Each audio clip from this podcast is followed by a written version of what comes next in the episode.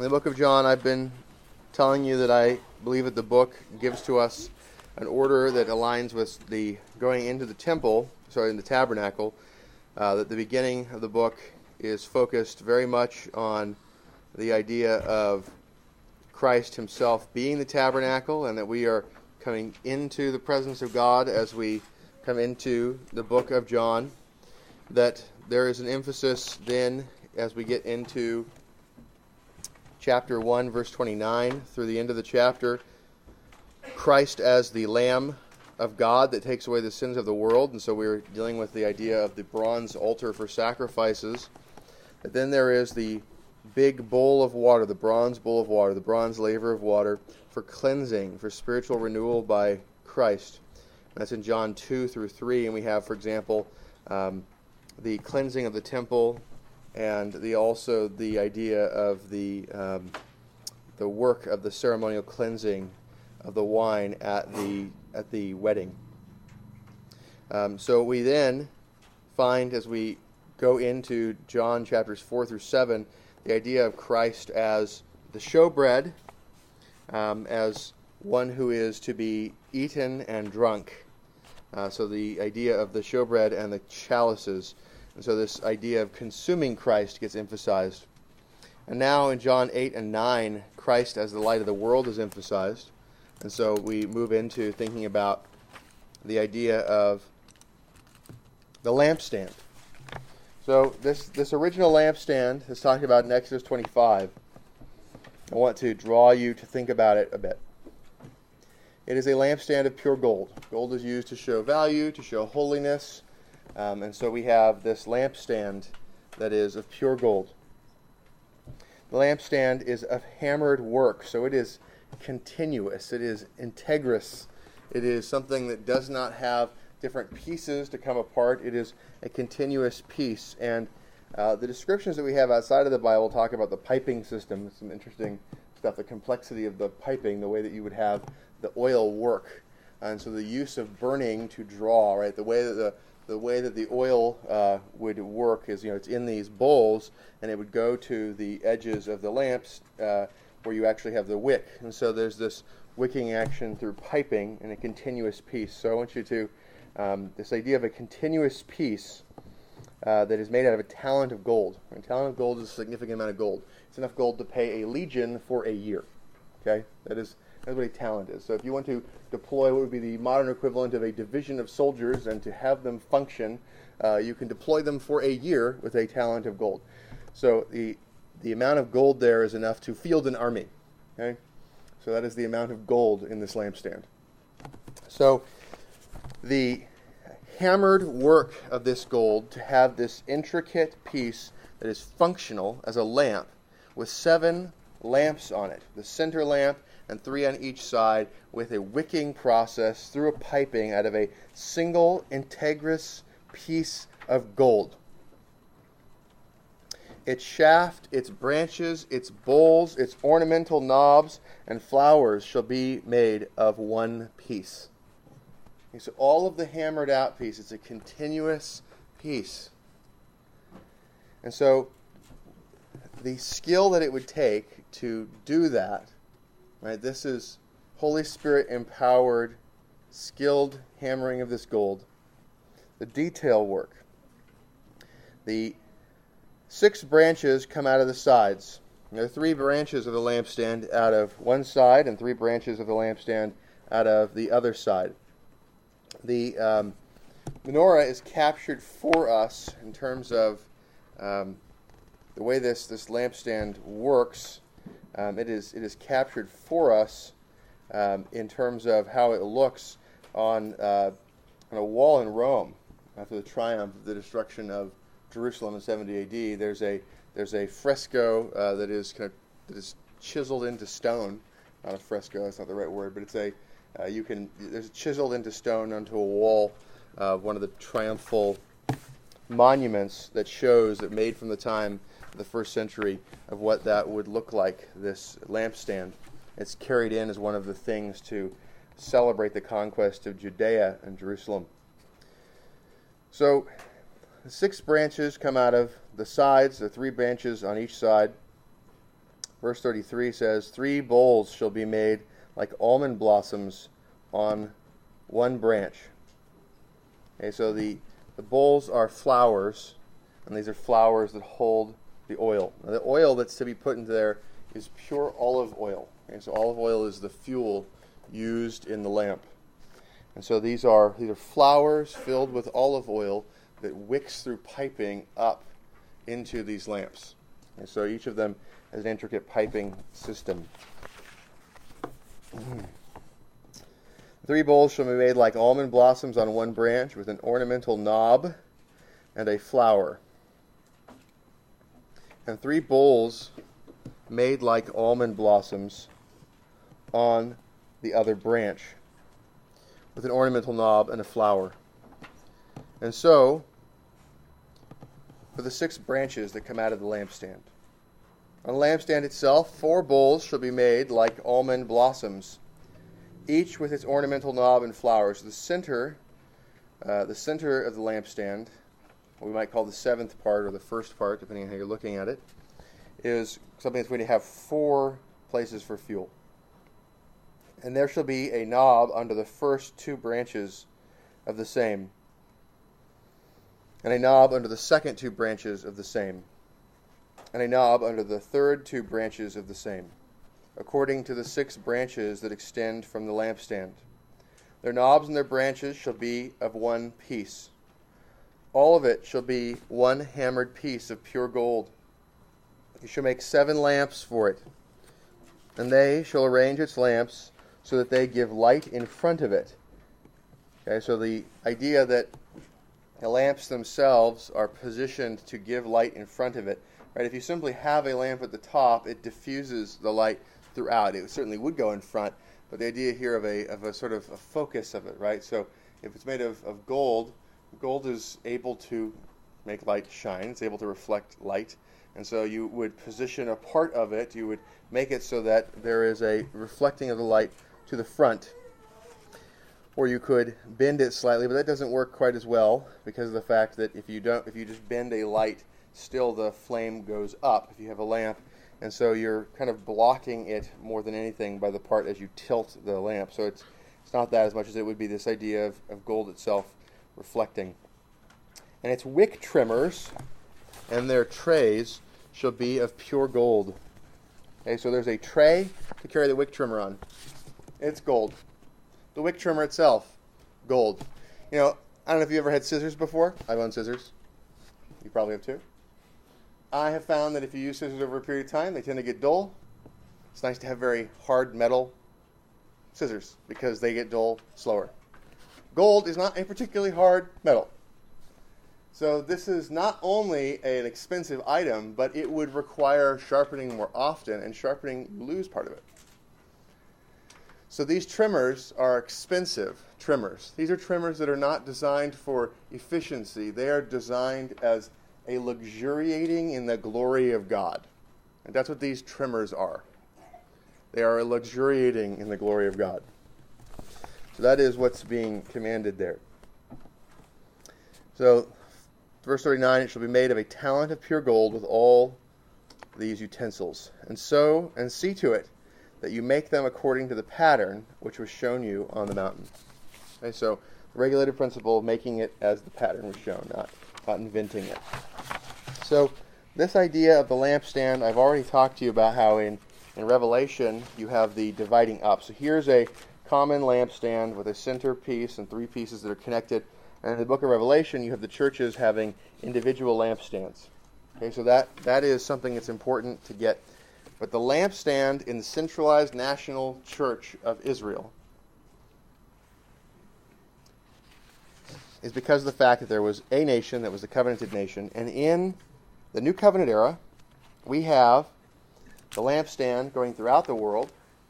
And so all the nations are to be brought in, right? And so every church is supposed to have a lampstand. And the lampstand is something that can be taken away, it's threatened to be taken away, if a people do not seek to apply the law of God, do not believe, do not maintain what is commanded. And so the thing that's warned about, even for a church that's in good condition overall, is do not allow you to do not allow the first love and the works of first love to be abandoned. Okay, so I want to remind you again that the way that you maintain the lampstand, okay, the way that you have a public lamp, a public light that preaches the word, is by in secret worshiping God in spirit and truth and maintaining a desire to spend time privately with God. Those secret actions, you going into your secret prayer closet, has a public service of maintaining the lamp in the church. You might not see how that happens, but God does. You might not know all of the invisible workings of the spiritual warfare going around going on around you, but God does. And your prayer in secret to maintain the lampstand, your prayer in secret that God would maintain your first love, your taking in the word, your singing praises to God that are a secret praise that only He enjoys. Right? Those are things that are used powerfully to maintain the public lampstand. Now, we're also told that Christ is the light. The lampstand points to Christ.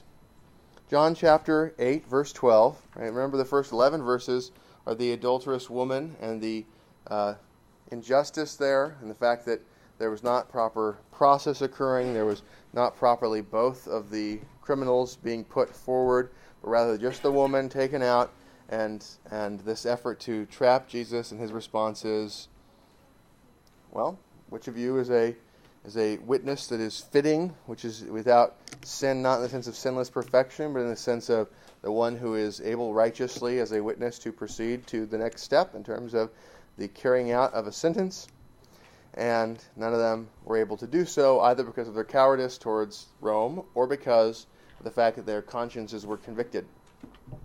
But in chapter 8, verse 12, we move from there, and now Jesus, in contrast to the darkness of their hypocrisy and of their failure of due process and their wicked witness, okay, I think the emphasis has to be on the wicked witness because they then charge him with not being a true witness.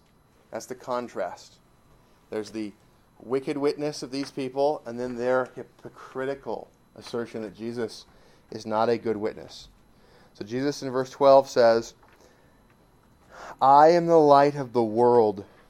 He who follows me shall not walk in darkness, but have the light of life. Okay, so Jesus is the light. He's the light for every nation. There's not a different light for every nation. Okay, some people want to say that there's a light that's given to people according to their religion, and that people just need to follow the light that's given to them. The only light in the darkness is Christ. The only light in the darkness is Christ. Everything else is darkness. There is an exclusivity, there is a monopoly on truth that Christ has. I am the light of the world. He who follows me shall not walk in darkness. So Christ is the light, He's the objective light. And if you follow Christ, you'll be walking in light, not darkness. Okay, so walking in light is walking in accordance with the truth. Okay, so when we think about the light given to us, right, there's the image of God, reason, and the uh, law written on the heart, and the eternal power and divine nature of God. So we have the image of God is the light that lights the minds of all men. There is verbal propositional revelation, right, which is a light that's objective, that's given externally. And then there is illumination, which starts with the new birth back in John 3 and then there's the progressive sanctification of ongoing illumination to cause us to understand and to believe more and more truth.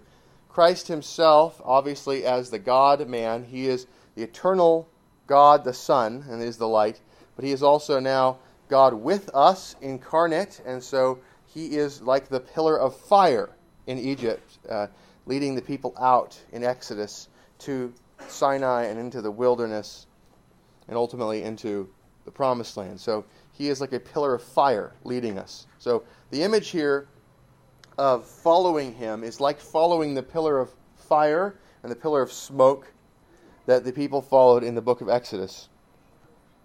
And then we know that the church in the new covenant era is maturing, is pulling together and understanding more and more, and in covenanted uniformity increasingly.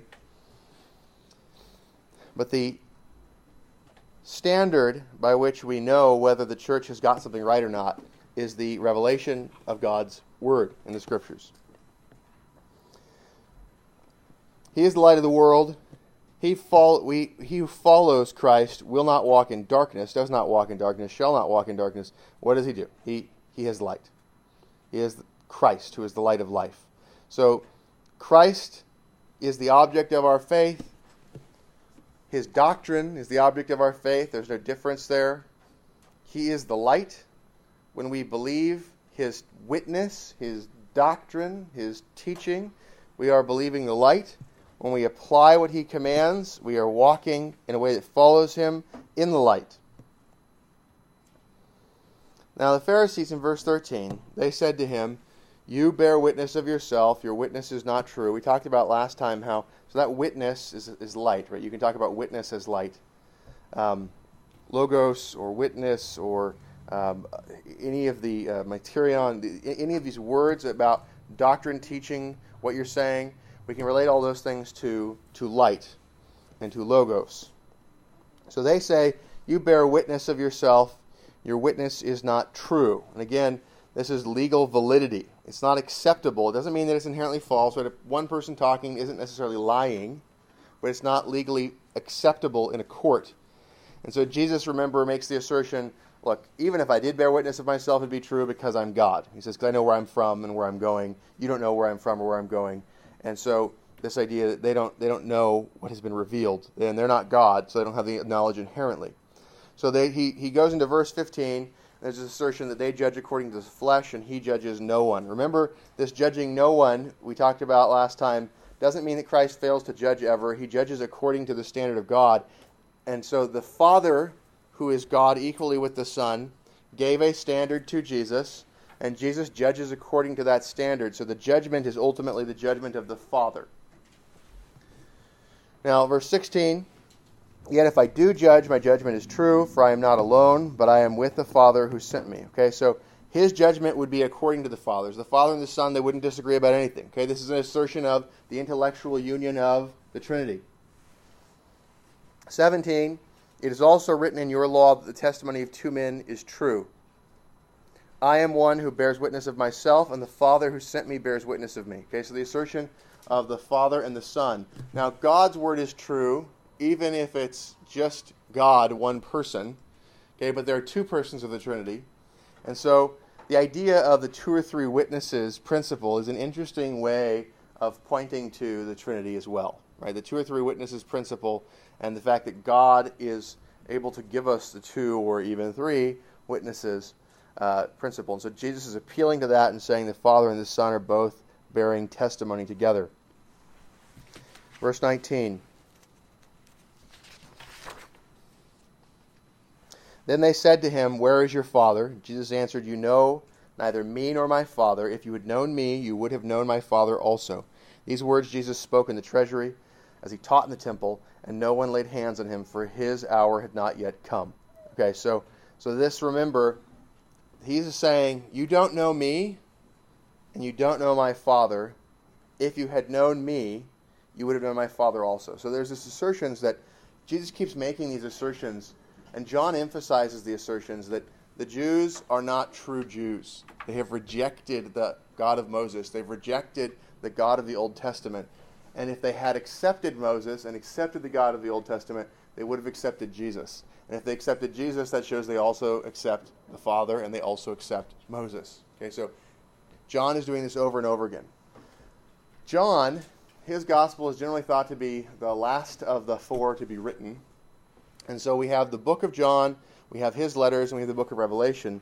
And the book of Revelation emphasizes greatly the, the harlotries of uh, the harlotries of uh, the, the Jewish church, the, the synagogues that reject Christ and emphasizes Jerusalem as a harlot city. And so this this emphasis on you haven't accepted me and that shows that you haven't accepted the Father is is a part of this raising of the conflict like we last, last talked about as well. So verse 21 he's, he's saying they rejected the light of the Father. They rejected that. So he's the light. If they accepted him, that would show they would accept the light. They're not accepting light. There's a rejection there. So this assertion of they're in darkness. Verses 21 forward Jesus said to them again, I am going away, and you will seek me, and will die in your sin. Where I go, you cannot come. Okay, so the dying in sin here is this dying in guilt. And they're going to seek him again, not to follow him, but in order to kill him. And so he's talking about where he's going in terms of uh, going to glorification and ultimately his ascension. So the question of will he kill himself comes up. We talked about this kind of growth that occurs there from previously going is he going to go to the to the diaspora? Okay, no. Is he is he going to kill himself? What's going on? They're getting closer, you know, because he's going to be killed by them. Jesus then asserts in verses 23 and 24 that these guys are earthly. And this phrase, I am not of this world, Jesus is saying he came from heaven, and there's this idea that in John 3 that from this world, in terms of natural things, the only thing that can come is stuff that is corrupt. Um, human nature is corrupt. Corruption is impossible to avoid in procreation in terms of the natural order of things. Christ has a special process whereby he is created not by ordinary generation, but he has a virgin birth. And so but this also applies to the soul. What's born of the flesh is flesh. What is born of the spirit is spirit. And Jesus is saying that he is from heaven. And so now this kind of echoes back to John 3 and the teaching that we need to be born from above. We need to be born from the power of the Holy Spirit. And so there's a need for an intervention that's supernatural, this new birth. So Jesus again asserts that they're going to die in their sins.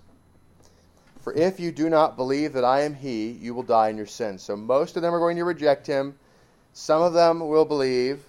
And at the same time, the general condition is that you will die in your sins unless you repent and believe. That is the condition that man finds himself in. And so we need to remember the condition of sinfulness is the condition of unbelief. That's the root place. Man does not Seek does not know, does not do righteousness. Right? The failure to understand the truth and the failure to believe the truth are these things that are the root. And so, because of the fact that we do not start with faith, we from our very first moment are sinning. You're required every second, every nanosecond of every day to think about God as the one you are seeking to glorify. Think about how naturally it comes to you to seek what you want. Okay? What do you want? Your desires, sometimes you don't even consciously examine them. You just kind of operate off of desires without carefully considering what those desires are.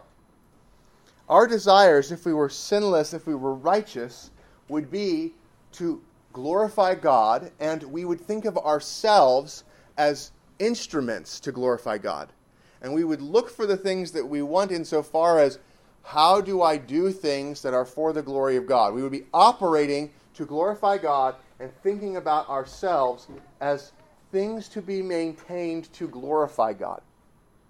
As opposed to, I want this thing, how do I get this thing? How do I satisfy this desire? The desire would be to glorify God, and we would think of how do we order our lives, how do we order our actions so as to accomplish that goal.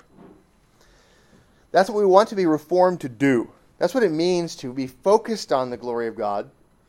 And so, if we die in sins, we die in a place where we do not seek the glory of God, we do not believe the gospel, and all of our actions are, for our whole lives, pointed at something other than the glory of God when we are given faith, there is a change of perspective because as opposed to fulfilling whatever wicked desire, fulfilling the desire for food, the desire for, you know, for improper sexual pleasure, the desire for power, the desire for money, the, whatever the desire is, whatever this thing is that takes the place of God, we, from thinking that is the good that will make us happy, there's a change to think God and the knowledge of Him will make us happy. That God and the knowledge of Him is our good. That the glory of God in display is the purpose in history. And so there is this, this change. The reason I'm pointing this out is because I want to help you to see the degree of darkness that is natural in man. I want you to think about how you, as a Christian, after years or months or whatever period of time, studying the Word, thinking about the Word, taking the Word in, still have to consciously get yourself to think about glorifying God and how deeply ingrained it is to just do what you feel like doing. When we are in a glorified condition, what we will feel like doing is glorifying God. There will be no conflict. Our feeling like doing is based upon what we believe and what we have habituated ourselves to do. So the Christian life is the process of finding these hidden beliefs that shape our desires and removing the false beliefs by arguing with ourselves, finding the lies, and asserting the truths to remove them, to dispel the darkness with the light that is contrary to it. To meditate on those things and to repeat them and to argue them to ourselves until they become a second nature, a nature that displaces what previously was natural to us, so that we rehabituate our patterns of thoughts and our words and behaviors so that it now feels like doing that. You probably have areas of sin that you can remember where it used to feel natural to do that sin, and now it feels natural to do the virtue that has displaced it. Any place where there is a remaining habit of a vice is a place where that darkness reigns and where you need to do the same sort of taking captive there. Being in your sins is being in your sins in terms of your nature, but it's also being in your sins in guilt. Okay, the in is a, an idea of union. So being in your sins is that there's a legal guilt there. So, verse 25 Then they said to him, Who are you? And Jesus said to them, Just what I have been saying to you from the beginning. This is an assertion of divinity. 26 I have many things to say and to judge concerning you, but he who sent me is true, and I speak to the world those things which I heard from him. Again, world there. Remember this. World is always talking about we're going out to the nations. John uses world over and over again, and Jesus, like with John 3, when he says he so loves the world, it is not about every single individual, it is about the idea of the nations. And that is in contrast to the single nation, the Jews. You need to habituate that thought pattern and be ready to talk about that. Because Arminians and Roman Catholics and anybody who teaches that God loves everybody and wants to save everybody is going to go to John 3. And you need to know that all over the book of John, the phrase the world is used, and he's talking about the nations as distinct from the one nation, the Jews. Verse 27 They did not understand that he spoke to them of the Father. Okay, so the Father sent him, the Father is true. Here's this true witness. Um, and he is continuing to dispute with them about the authority of his own witness. So the whole dispute, he is communicating light. They reject his light. He is saying it's not just his light, it's a valid testimony. It is also not only valid because he's God, but it's also valid because he and the Father, both of whom are God, are both testifying, and there's still a rejection of it. And they don't understand who he's talking about. They don't understand his divinity. They don't understand that he is talking about the Father, that he is equal to the Father, and when he makes the claims, they start to treat him as though he's blaspheming. 28. Then Jesus said to them, When you lift up the Son of Man, then you will know that I am he, and that I do nothing of myself.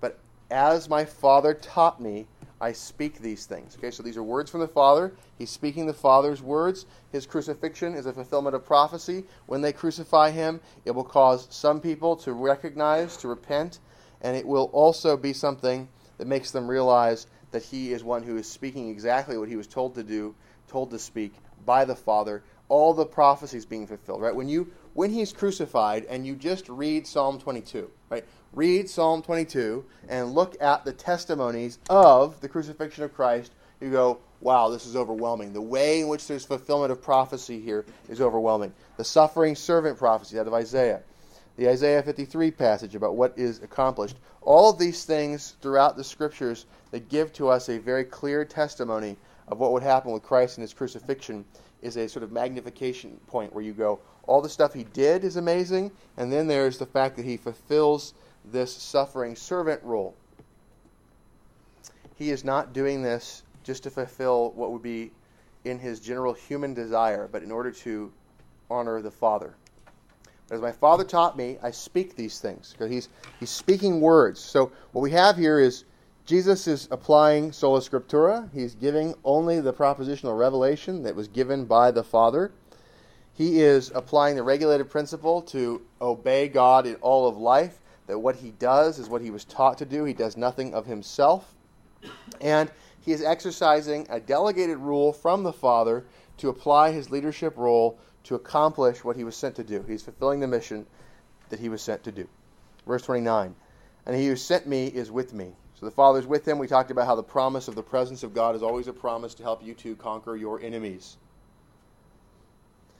The Father has not left me alone for I always do those things that please him. Okay? The powerful presence of God uh, to help you to accomplish things is magnified, is put on display, is is there with the application of what God has commanded. If we do what God commands in faith, we have expectation that God is going to powerfully use it. How does what is the causal chain? What is the mechanistic series of events? What's the ways in which material things cause the lampstand of a local church to be maintained by your private worship in your prayer closet? Can you, can you, can you map out the ways in which the air molecules from your psalm singing in private has a butterfly effect of making it so the preaching here is good? That is, that is not the thing. There is an invisible world you do not see. There are angels and demons engaged in combat about you. God Himself chooses to cause people to break or stand. His decree, His decree is what causes things. And He relates things in a way that we do not see the causal chain, but He has revealed it to us. He's explained it to us. He's given it to us in His Word. He has told us which things will result in which things.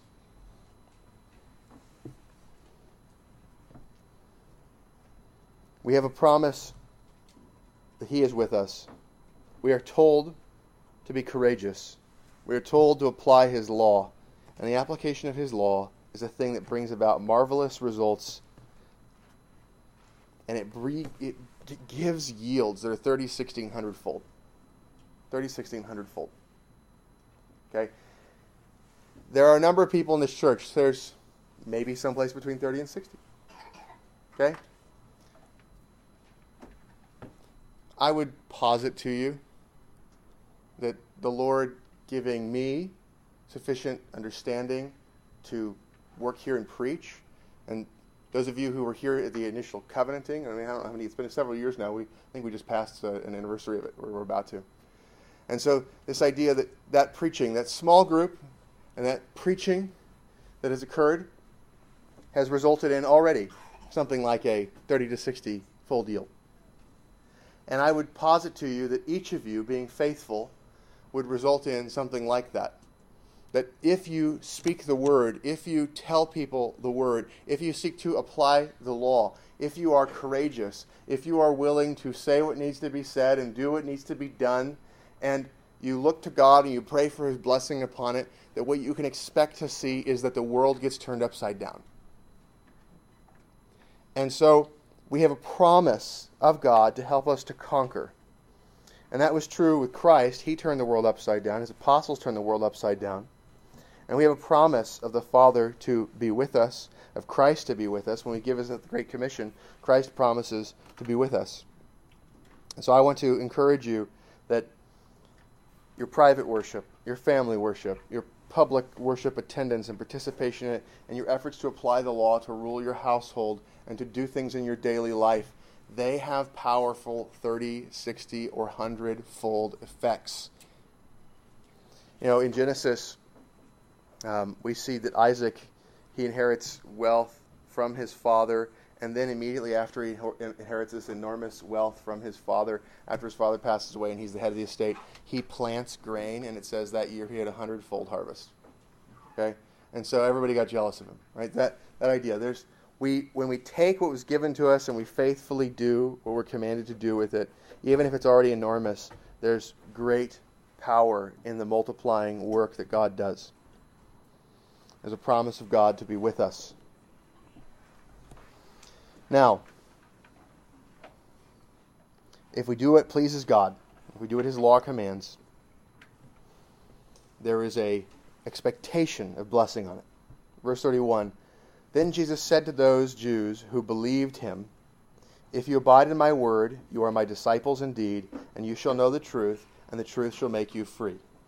Okay, so abiding in the word here is like he's preaching, Jesus is giving them light. And in this context, they're talking about his witness. And so the idea is okay, you've heard me say some things, and some of these things were very offensive to some of you. And some of you are saying you believe, some of you are, are, are affirming what's being said here. You're saying this is true. Stick around a while and keep listening to my witness. And if you keep sticking around, then that's going to be evidence that you are, in fact, one who believes it. Okay? This is not the condition of perseverance being laid out. This is not, people will quote this and they'll say, If you abide in my word, you are my disciples indeed. Therefore, justification is by believing, and believing for a long time. And if you don't believe for a long time, then you can lose your salvation. Or they'll say, You were never really saved, but you actually had faith, but that faith was temporary. Okay? You can have zero assurance. Zero assurance. Zero. Not one, not half, not 1.3. You can have zero. Zero assurance if you can have saving faith and lose it. If you can believe the gospel and lose it, then you never know whether you have saving faith. If, if somebody tells you saving faith is believing these doctrines and continuing to believe them, then you always have to sit there and go, even if I believe all the truth of all the scriptures, if I stop believing it tomorrow, I'll be damned. And so you can have zero assurance. Abiding in the sense of perseverance is a promise, not a condition. Okay, so this text, I want you guys to walk away knowing what he's saying is if you abide in my word, you are my disciples indeed. There are only two systematic ways that you can interpret this. There are only two systematic ways you can interpret this.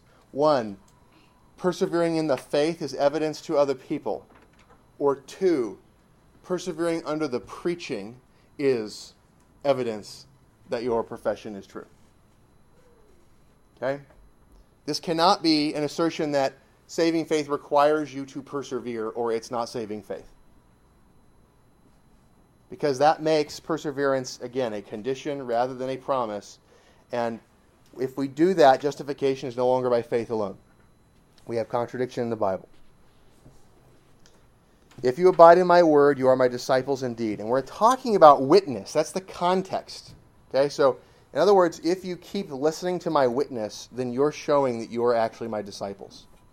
And if you keep coming and hearing the word, then you will know the truth. Do you see how that makes sense? Like, if you keep putting yourself under the ordinary means, it's going to result in a greater knowledge. It's going to result in you getting taught. Okay, so you shall know the truth, and the truth shall make you free. The context of free here is a Christian freedom from obedience to sin. They answered him, We are Abraham's descendants and have never been in bondage to anyone. How can you say you shall be made free? Now, I want to take a second here, and I want you guys to think about Christian liberty. Because I don't know about you, but I have people talk to me about Christian liberty in totally nonsensical, non reformed ways in reformed circles all the time. Almost nobody talks to me about Christian liberty in the proper way. I talk about Christian liberty all the time. I really like Christian liberty. I'm a fan. I like it. Let's do it. Let's have that. But almost every time somebody else brings up Christian liberty to me, it's because they want to sing things that aren't psalms, or they want to do something that's not commanded, or they want to be left alone. They want to do things that historically reformed people have said that's sin. And they go, My Christian liberty lets me do this thing. All right. Let's go to chapter 20 of the Westminster Confession. Okay, when Jesus talks about being free, is he saying, here's the freedom to do a thing that God has not commanded? Do you guys remember what we just read? Do you guys remember Jesus saying, I don't do anything except what the Father tells me to do? I don't do anything except what the Father shows me to do. I don't say anything except for what the Father told me to say. Okay? So Jesus' freedom, he's not trying to say, I just want to do what I want to do, man. Give me my Christian liberty. I'm going to go play Xbox. Right? That's not what he's doing. What he's doing is he's saying freedom from sin. So go to chapter 20 of the Westminster Confession of Christian liberty and liberty of conscience. Section 1. The liberty which Christ has purchased for believers under the gospel consists in their freedom from the guilt of sin. Okay, the guilt of sin. Freedom from the guilt of sin means Christ paid for your sins, you're not guilty for it anymore. Amen. Hallelujah. Praise the Lord. The condemning wrath of God. Okay, so God's deserved hatred, the reason for our deserved hatred guilt has been removed, and therefore there's no condemning wrath. There's no curse, the curse of the moral law. Right? So we don't get God's hatred because Christ died for us. We don't have curse of the moral law in terms of the idea of the uh, curse of hell. Ultimately, all curse will be removed from us, and our guilt is gone. We're all free from that. Amazing. And in their being delivered from this present evil world. Okay, so we're delivered from this present evil world. That doesn't mean we get to get out of this place. We're not getting helicoptered out. What it means is that we are no longer slaves to it. We're not a part of that kingdom. We are in the city of man, not the city, sorry, the city of God, not the city of man. Bondage to Satan. We're no longer slaves to Satan. And dominion of sin. We are no longer slaves to sin. In the context of John 8, that is the specific thing that he is saying is that we are no longer under the dominion of sin if we are believers, that we are able to now do righteousness. We are free. One of the things of Christian liberty is freedom from the evil of afflictions. Okay, so the evil of afflictions, what's that? Bad stuff happens to you, right? Everybody have bad stuff happen to them? I have bad stuff happen to me. Happen to you? Okay. So, if bad stuff happens to you, is it something that ultimately is for your harm? Is God like, I'm going to cause your flat tire to be for your destruction because I hate you forever? Or is it, I'm giving you a flat tire because I'm giving you a test and it is for your good to help you to grow in patience and strength and to overcome. And by doing this well in faith for my glory, it will be blessing. Okay, so the evil of afflictions is disappearing the sting of death, as opposed to death being this thing where you go, I'm dead and now I'm going to hell. Right? That, that stings. Now, instead, it's, I am dead and I'm being removed from all curse, and I am in the glorified condition, and I am awaiting the resurrection. The sting of death is gone. The victory of the grave. Our bodies will be raised. Christ's body was already raised. And everlasting damnation. We are, we are saved from everlasting damnation as also in their free access to God. So, Christian, so far, Christian liberty, everybody here seeing Christian liberty doesn't mean I get to do what I want apart from the law of God. Anybody, anybody seeing in the, the Reformed doctrine of Christian liberty yet the I can do what I want and you can't tell me to do what the law of God says and to only do what the law of God says? Anybody, anybody seeing that here? I'm not seeing it either in the list. I just wanted to check. So then, as also in their free access to God. So we are our Christian liberty includes the ability to access God easily, to, to go in and just interrupt Him whenever we want. Hey, Dad. Hi. Knock, knock. It's now a good time. I don't really care. I just want to talk to you. Okay, you're going to take my, my appointment that I just made right now. That's fantastic. Thank you, Father. Right? That that ability to just walk in and interrupt whenever you want. You're in an important meeting, that's good. Why don't you guys wait a bit? I'm going to talk to my dad. Right? That's that's the free access that we have to God is to come in anytime we want, interrupt whatever meetings he has going on, put all the angels on hold, say, let's talk. Free access to God. And they're yielding obedience unto him, not out of slavish fear, but a childlike love and a willing mind. Okay? We owe God slavish obedience. We are freed from that slavish obedience to get reward or to avoid condemnation. And instead, as children who are already saved from condemnation, we get to obey God as our purpose for our joy out of faith, out of gratitude, and to receive blessing for it. The angels are like God's employees. He pays them a wage he's promised. And then we're his kids who walk in. And he goes, These angels, you guys get $1,000 every two weeks for doing this thing. And he says, Hi, sons, all of you. Even you ladies, you're, you're sons because you have an inheritance. You have the inheritance of sonship, okay? Hi, son. Here's the million dollars a week you're getting paid for doing a tenth of the work really badly that these guys are doing. Okay? That's what we get. That's the freedom that we get. All which were common also to believers under the law. Okay? It was common to believers under the law, law that being used to mean Old Testament.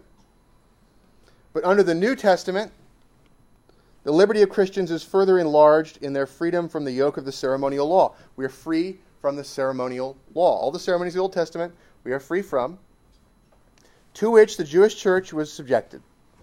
And in greater boldness of access to the throne of grace, we get to interrupt twice as often. We go, Dad, could you put on a meeting so I can interrupt it? And he goes, Sure, son. Here's a bunch of angels waiting around. You guys need to wait so my son can talk to me right now. Why'd you call the meeting? So this could happen. I wanted to increase the boldness of access. to which the Jewish church was subjected, and in greater boldness of access to the throne of grace, and in fuller communications of the free Spirit of God. You know what, son is supposed to be a million dollars a week. We're going to do $2 million a week. Then believers under the law did ordinarily partake of. All right, there's the freedom. I didn't see any freedom there to just do what we feel like apart from finding a commandment. Did you? Did you see one in there? I didn't see one either. Christian liberty is not just doing what you feel like apart from a commandment of God. Christian liberty is all of that stuff. And that's pretty awesome. I think it's awesome. You think it's awesome? I think it's pretty awesome. It's a cool list. I like it. Let's not blaspheme God or take his name in vain by calling Christian liberty doing what we feel like apart from a command. I want you guys to know when people use Christian liberty to justify doing what they feel like apart from a command, they're using the label Christian liberty to justify sin, and what they're doing is they're taking God's name in vain.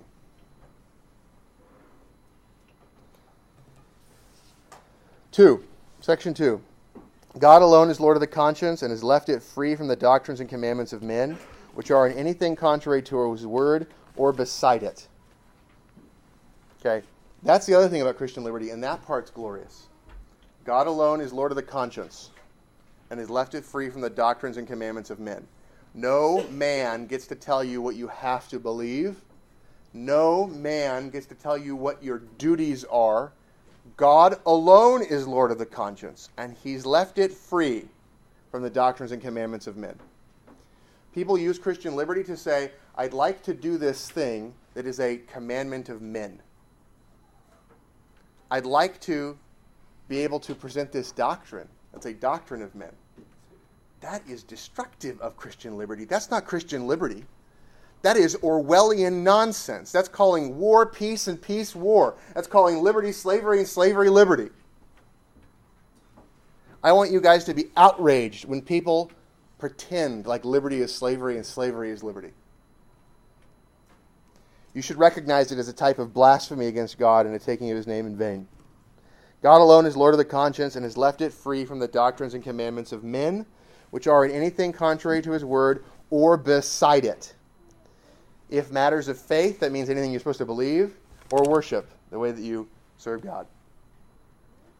So that to believe such doctrines or to obey such commandments out of conscience is to betray true liberty of conscience. Okay? If you believe doctrines that are not demonstrable from the Word of God because some man said it, you are betraying liberty of conscience. If you are obeying some commandment that is not taught in the Scriptures because some man taught it, and you simply are obeying it out of a sense of a duty to obey that man, you are making that man God. And you are betraying liberty of conscience. This zeal for liberty is the Puritan zeal for liberty. This zeal for liberty is costly in the moment, but it has a return that is 30, 60, or 100 fold.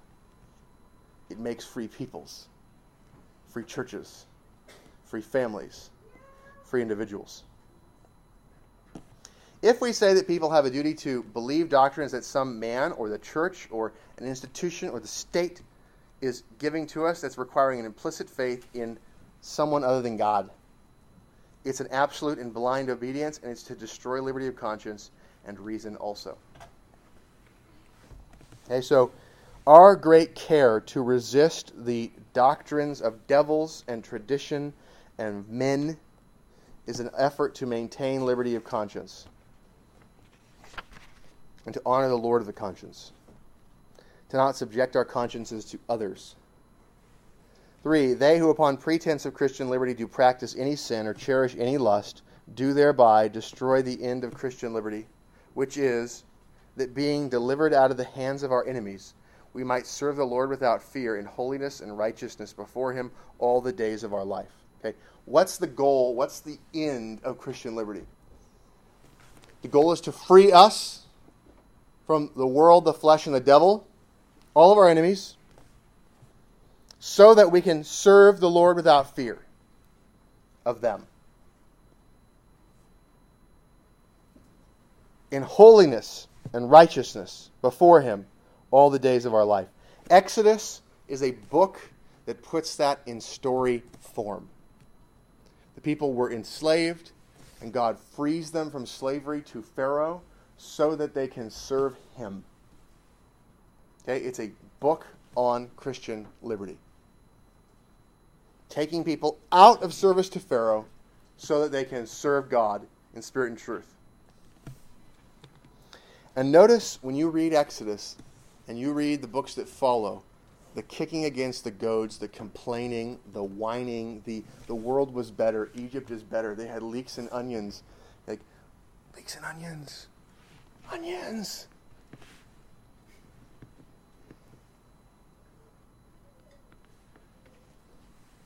That's the kind of crazy stuff we do. Leeks and onions longing. The onions are good.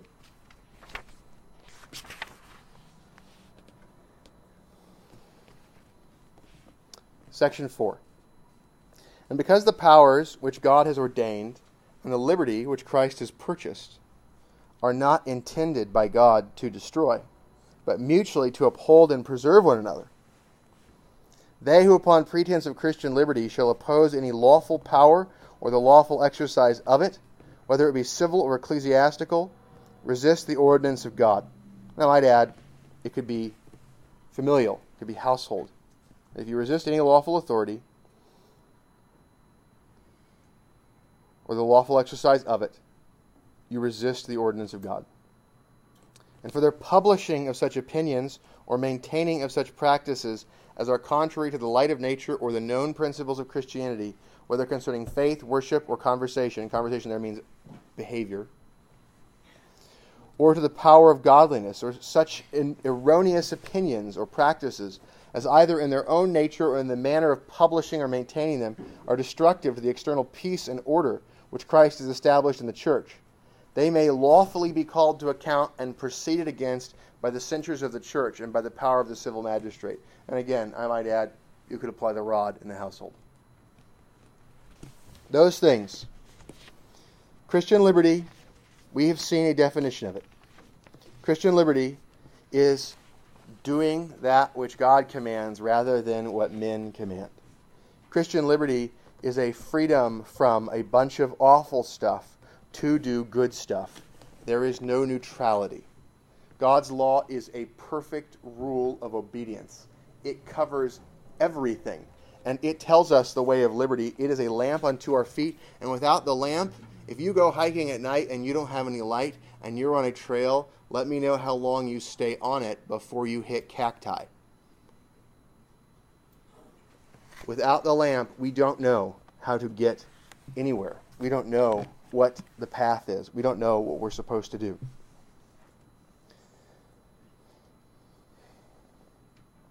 So Jesus said, John 8, verses 34, Jesus answered them, Most assuredly I say to you, whoever commits sin is a slave of sin. And a slave does not abide in the house forever, but a son abides forever. Therefore, if the Son makes you free, you shall be free indeed. The freedom that the truth gives, the knowledge of the truth, frees us from slave position towards sin. Whenever we commit sin, we are obeying sin. We're slaves of sin. A slave does not abide in the house forever, but a son abides forever. Okay, now, this is not teaching us about the path of justification. It is not saying perfect obedience is required in order for you to be a son. What is being said here is you need to recognize objectors. But we're Abraham's descendants. We've never been in bondage to anybody. How can you say you shall be made free? Yeah, you're enslaved to sin. He's saying they're people who have to deal with slavery to sin, and they need to acknowledge that. And if they don't repent of their slavery to sin, if they don't acknowledge the fact that they are enslaved to sin, they do not understand what they are repenting of. The, the rejection of total depravity, the rejection of the idea that we're incapable of doing any good apart from God regenerating us, is a rejection of what it is we need to be saved from. So he's saying, You guys, are slaves to sin. A slave does not abide in the house forever. The house there would be the church, the house of God. But a son abides forever. So a son remains in there forever. Therefore, if the Son makes you free, you shall be free indeed. Now, in this life, if we're given a knowledge of the gospel, it's going to result in us putting off some sin. It's going to result in us doing some good work. And we know in the glorified condition it's going to be a total freedom from all sin. And we're going to only do good works forever without any admixture. That kind of liberty, that is the glorious liberty of the sons of God. That is the glorious liberty of the sons of God. I want you to see the law of God as the glorious instruction manual of liberty that it is and I want you to see it as perfect.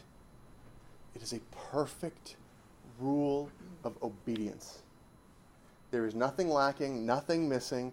It shows us how to be free men. They say, when you get a baby, it doesn't come with an instruction manual. That's true. Bibles aren't handed out with the baby. However, the Bible is the instruction manual, the book of Proverbs in particular, for raising them. The Bible is an instruction manual for the free man and for free thought. You want to be a free thinker? Think the thoughts of God.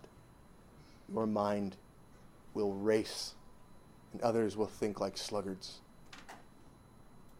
The Bible is the way of liberty. The Bible is the message of liberty. It proclaims liberty throughout the land and to all the inhabitants thereof. The Bible sets men free, it gives knowledge, and those men who are set free, they will be free indeed. They will actually be free, and they will be free forever. They will be sons who are not cast out of the house, and they will in this life even begin to manifest the actions of free men, and eventually their freedom will be manifest fully. Christ was to us the example of the freest man to ever walk the earth and he didn't look for any opportunity to do anything except for exactly the pattern given to him by the Father. That is liberty, friends. comments, questions, and objections from the voting members and those with speaking rights?